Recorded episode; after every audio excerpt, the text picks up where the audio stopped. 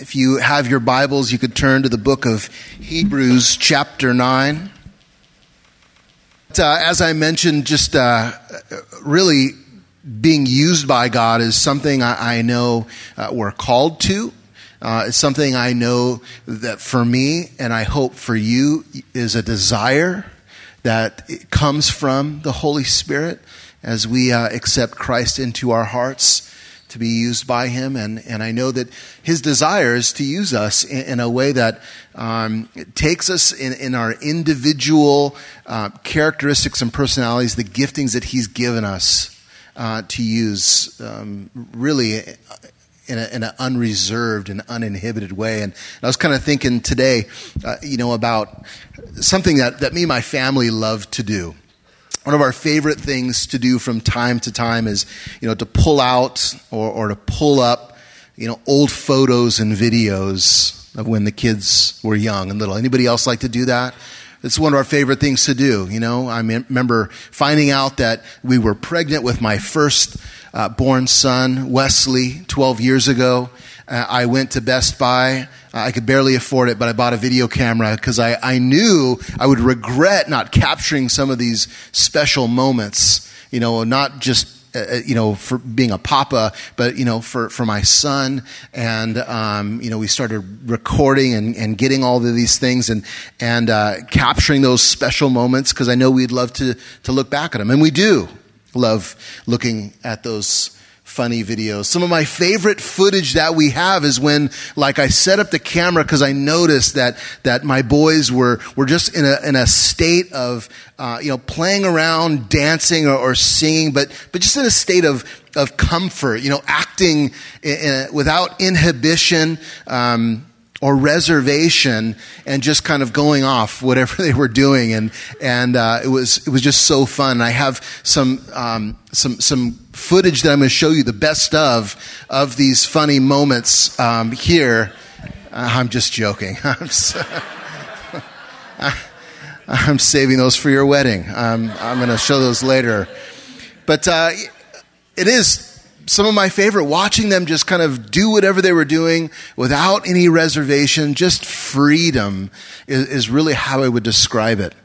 And, you know, the state of freedom is something that I want to talk about tonight, that I, I saw in my boys, that, that I really believe is the same desire that God has watching us in, in terms of using our gifts to serve Him in, a, in that way of freedom without reservation because God has called us, yes, it's true, into a life of freedom in Christ with a great purpose that we would then, in response to what He's done, serve Him in that way.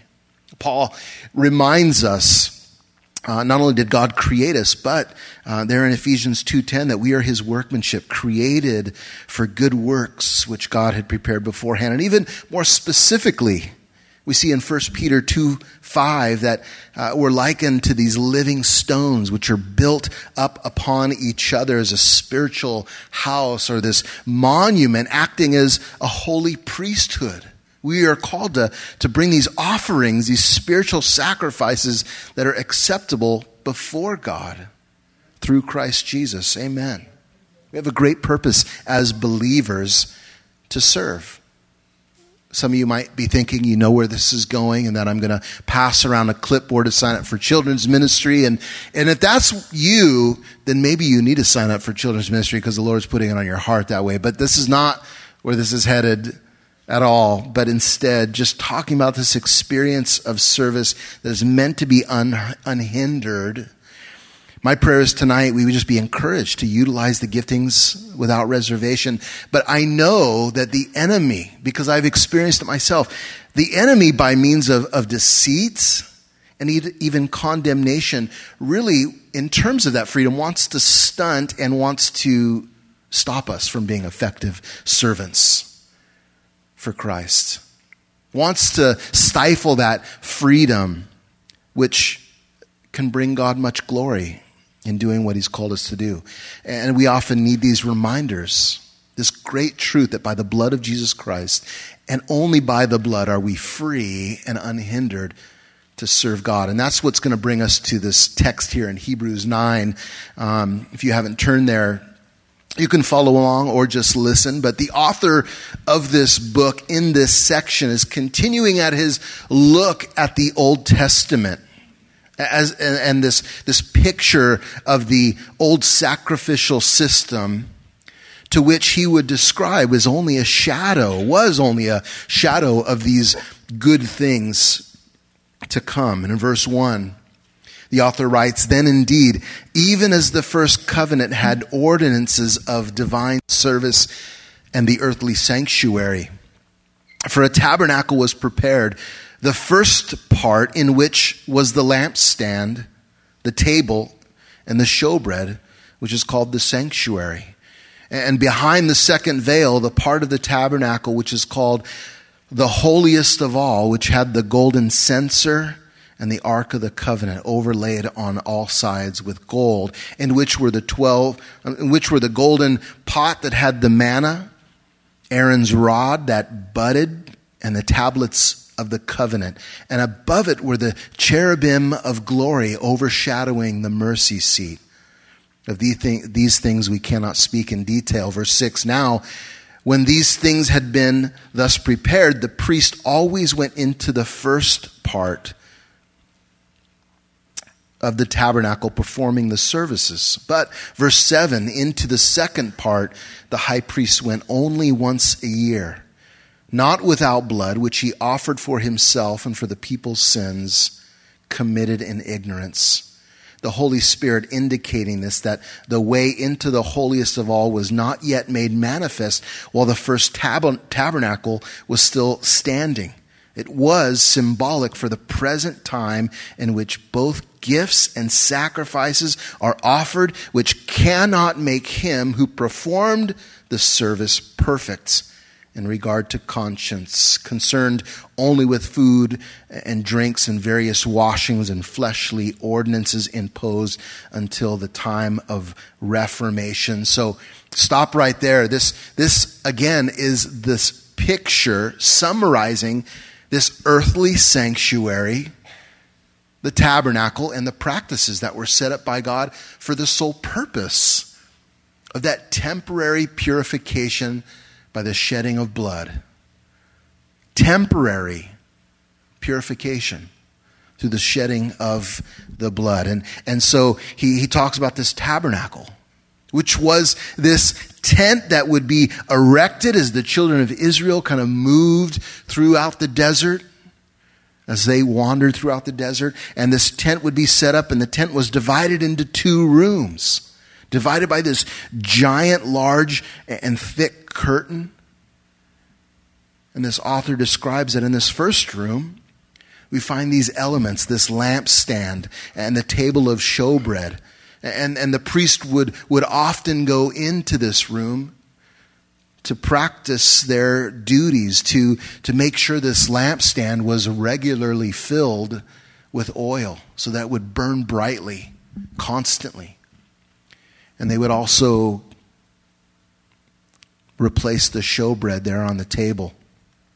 But in that second room, we're told this place was known as the most holy place is where the censer was uh, that would be burning incense when the priest would enter but but also it would have the ark of the covenant that's where the ark lived and this ark was this you know really this ornate piece of furniture really a box to be exact that was that was covered and wrapped in gold and its lid was known as the mercy seat. It was, it was decorated with this, these cherubim or these angels that would, that would spread their wings over this lid.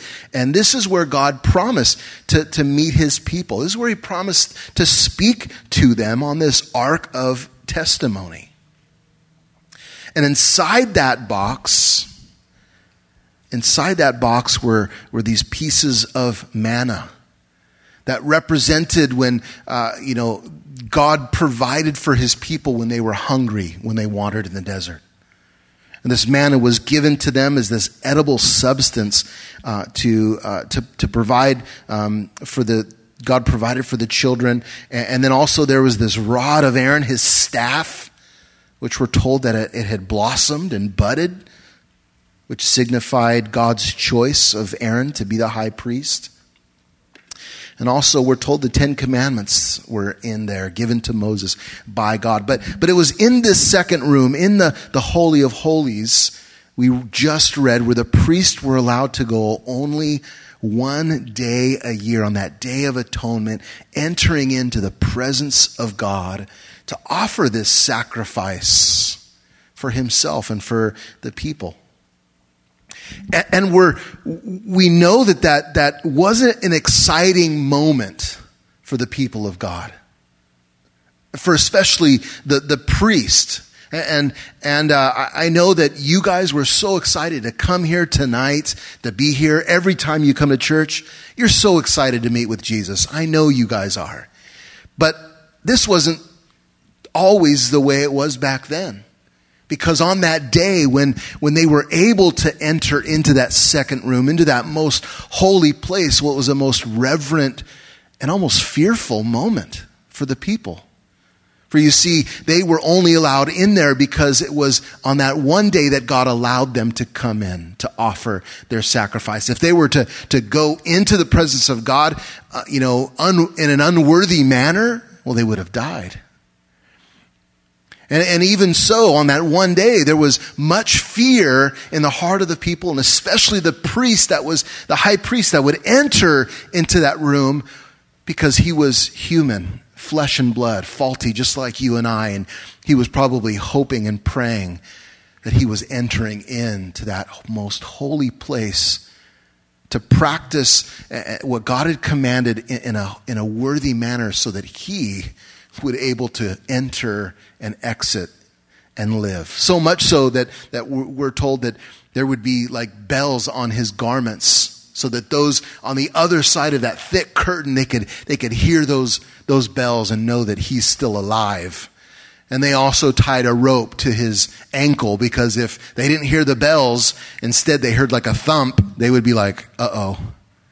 You know, I don't know what happened to to homeboy, but we better pull him out. so they would kind of just, you know, drag him out and find somebody else. Who's next on the list? It was a, it was a most frightening moment. It was no joke. Very scary and fearful ordeal because the author of Hebrews explains that, that, that they had to be brought forward for the remission of, of, of sins in a, temporary manner, but, but we're also told that it would never be good enough. These offerings and these sacrifices, the blood that was shed, was only for a temporary covering. And he said that they, they could not make him who performed the service perfect, and therefore they would have to be repeated over and over and over again. And, and that is the summary that this author gives of this sacrificial system, a part uh, of the old covenant under the law of God that he describes was only a shadow of the good things to come.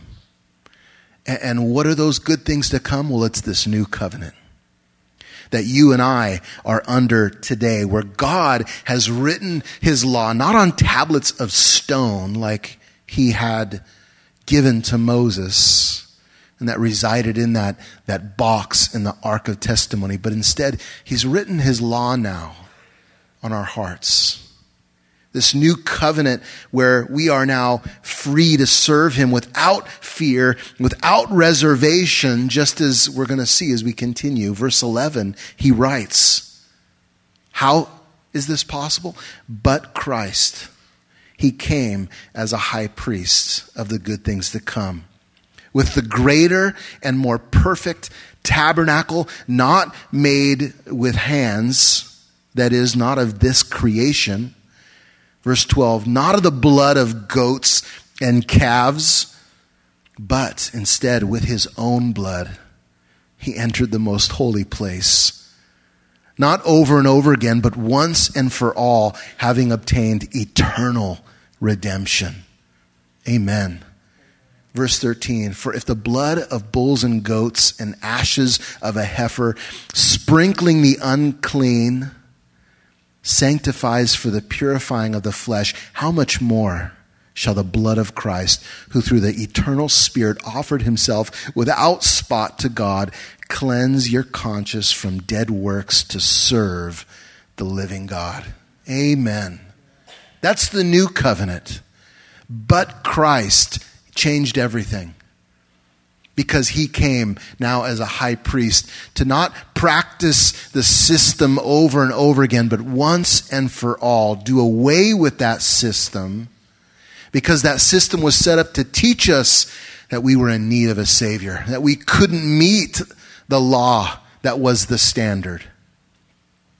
And where before it was a fearful experience, to come uh, before God and to serve Him in that old system because it relied completely on the faithfulness of God's people to follow those practices, follow that pattern that He had commanded to them. Man, this was all in part, again, to show us that we could never fully follow it to perfection. Because unfortunately, it was only a matter of when the law would be broken again. But God, by the sacrifice of Jesus, has made an everlasting atonement. And I love that story of when he died on the cross, that giant curtain in the temple that separated that, that holy place, that forbidden place, it was destroyed. It was torn in two from top to bottom. And even later, some think the symbol of the temple being completely destroyed even was an exclamation point. No longer do you have to follow through these practices and this ritual because of Christ. But instead, it was a resounding message that God gave his people that simply said, Come. Come. Come as you are by the blood of Jesus Christ, come boldly into the presence of God that you may obtain mercy, that you may find grace and help in time of need. And oh, how I run into the presence of God. Daily do I find myself there obtaining that help, obtaining that grace, obtaining that mercy. Thank you, Jesus. You see, inside the ark, again, looking at that picture, you know, it's interesting that those elements that, that rested there inside the ark had a common thread to them. They all represented the failure of man. That, that manna that was in that jar, you know, it represented that, yes, God had said, yes, I will provide your sustenance. I will meet all of your needs. I'm going to give you this manna, and every morning I'll be faithful to provide it. And you just wake up and gather it up, and, and it'll meet all of your needs. But on that one day, I don't want you, on the seventh day, I don't want you going out and collecting manna. I want you just resting. So on that sixth day, collect enough to, to provide you, you know, that extra day. But that's, that's the deal. But did the children follow those rules? No, they didn't. And the, the rod of Aaron, the staff of Aaron that was in the ark represented when, when the children of Israel started questioning God's authority, his choice for their high priest and their representative. And, and there was a huge rebellion and outcry, so much so the Lord said, All right, I want you to take Aaron's staff and take a couple other people's staves and, and put them in the, the temple, in the tabernacle. And, and the next morning, when, when they showed up to look, they saw a difference. This, this piece of dead wood that was Aaron's rod began to not just blossom, but it, it bore fruit. It was, it was budding almonds. And it represented God saying, Stop this rebellion. Submit to the authority, to my authority of my choice. And those pieces of stone that the law was written on, the Ten Commandments, well, some even think that before Moses even brought down those Ten Commandments, that they were already broken, all of them, by, by the people waiting on the, the bottom of that mountain. All of these elements, that common thread was the failure of man. And you know what? There's many elements of my life that represent failures, my faults and my frailties. But the beautiful thing is that those elements, just like those elements, are covered by that mercy seat where the blood was sprinkled and covered those failures to purify the people, so too does Christ and his shed blood cover you and I so that we can be free from those failures. Those won't weigh us down. Those failures won't hold us back. That guilt should not keep us from saying, Lord, I'm here, use me. It should keep us from thinking like, I can't, I can't do that, Lord. I, I can't say that. I can't walk in this way because I'm, I failed. I'm disqualified. Well, the Lord says, because of what I've done. It's not, no longer is it up to your faithfulness, but God says now it relies completely and solely on my faithfulness. And friends, is our God faithful? Amen. He's always faithful, always true. No longer does it rest on our shoulders to practice this ritual, but instead we just praise the Lord for what He has done because He is who He says He is. He will do all that He promises to do. And you know what? For you and I, this should be the most freeing news that we've ever heard or we've been reminded of. We should be free now to do and be all that Christ Jesus has created us to be, to serve Him without reservation. And I know that so many times there's this tug on my heart. Tug on my heart to, to step up or step out because I feel like, man, that's something I, I, would be excited to do. That's something I feel the Lord wants me to do. But then right after I feel that tug, quite often, there's another tug. It's pulling me back. That's my flesh. Allowing me to doubt myself and doubt these giftings God given me. It's the enemy trying to condemn me for those failures of the past or even failures of the future. But the Lord desires that you and I, we be reminded of this truth.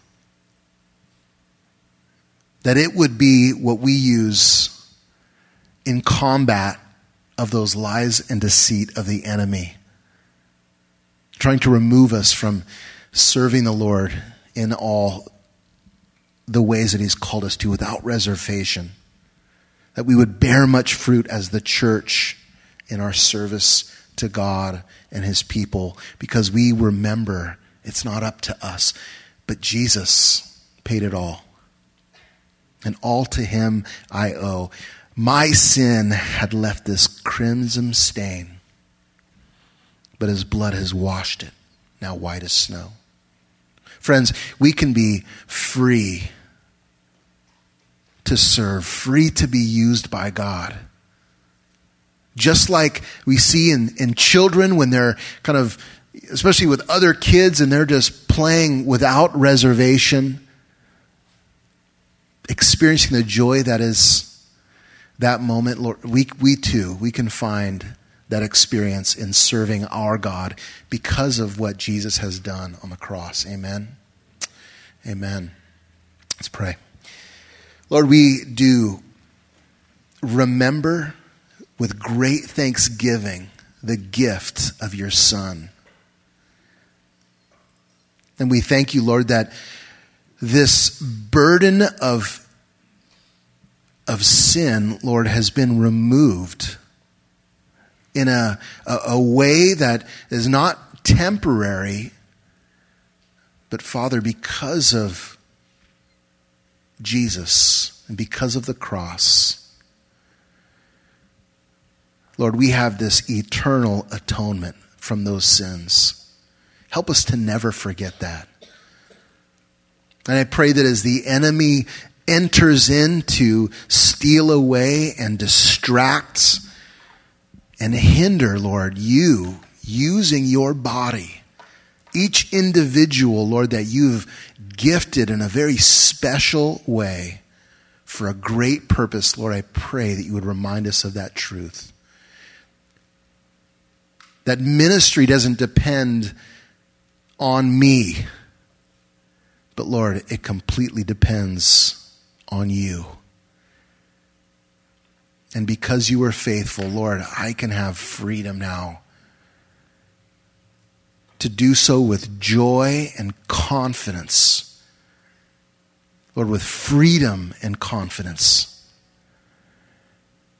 That, Lord, we as the church would bear much fruit. Lord, we would bring you much glory. I pray for this family that you've assembled here at Vista. Lord, I pray for these people here tonight. Lord, that some of them needed to hear that.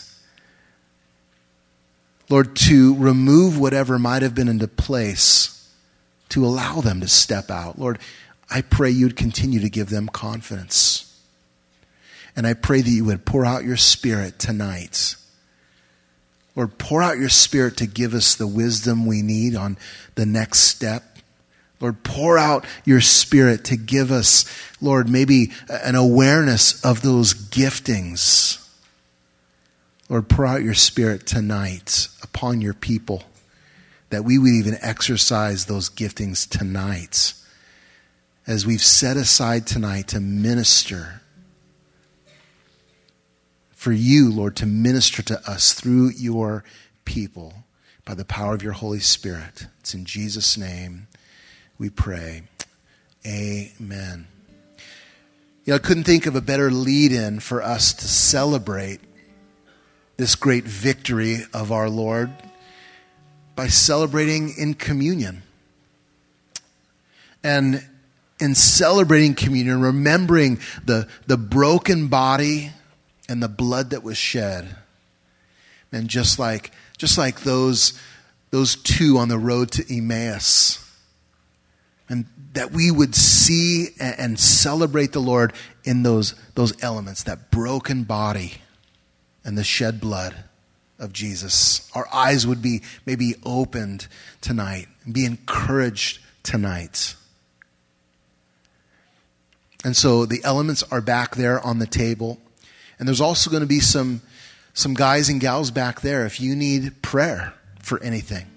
This is the opportunity to receive prayer, to be anointed if you are sick, if you are weak.